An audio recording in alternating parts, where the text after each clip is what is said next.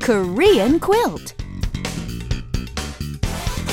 Hi there, everybody. Welcome to Korean Quilt. Your guide to the Korean language and culture. Okay, okay, here we are on another Korean Quilt. Yes, here we are. And have you calmed down from yesterday, Anna? You, I mean, you got a little bit of excited at the end of the show.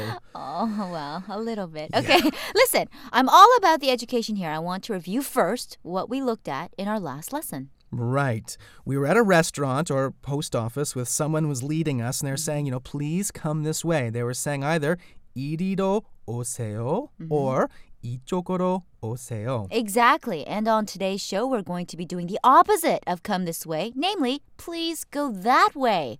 저쪽으로 가세요. Right. 저쪽으로 가세요. Please go that way. Okay, in our phrase, 저쪽 means that way or that direction, while 으로 is the stem, like yesterday's, which serves as something like a preposition, and 가세요 means please go. Anna, I love your explanations. Really, I wonder why. Hmm. The right on, that's why. but now, you know, that's not the only way to say, please go that way. Just as yesterday, where we had two phrases, so too today, do we have not one, but 2 And the second one is, 저쪽으로 가세요. Mhm. Or 저리로 가세요. Please go that way. Right, so to do a quick review, please go that way.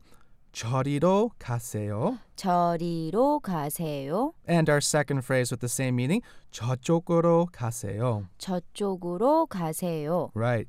저리로 가세요. 저리로 가세요. 저쪽으로 가세요. 저쪽으로 가세요. Right. Okay, everybody. That's it. That's it for today. We'll be back tomorrow, though. Okay. Bye bye. See you then.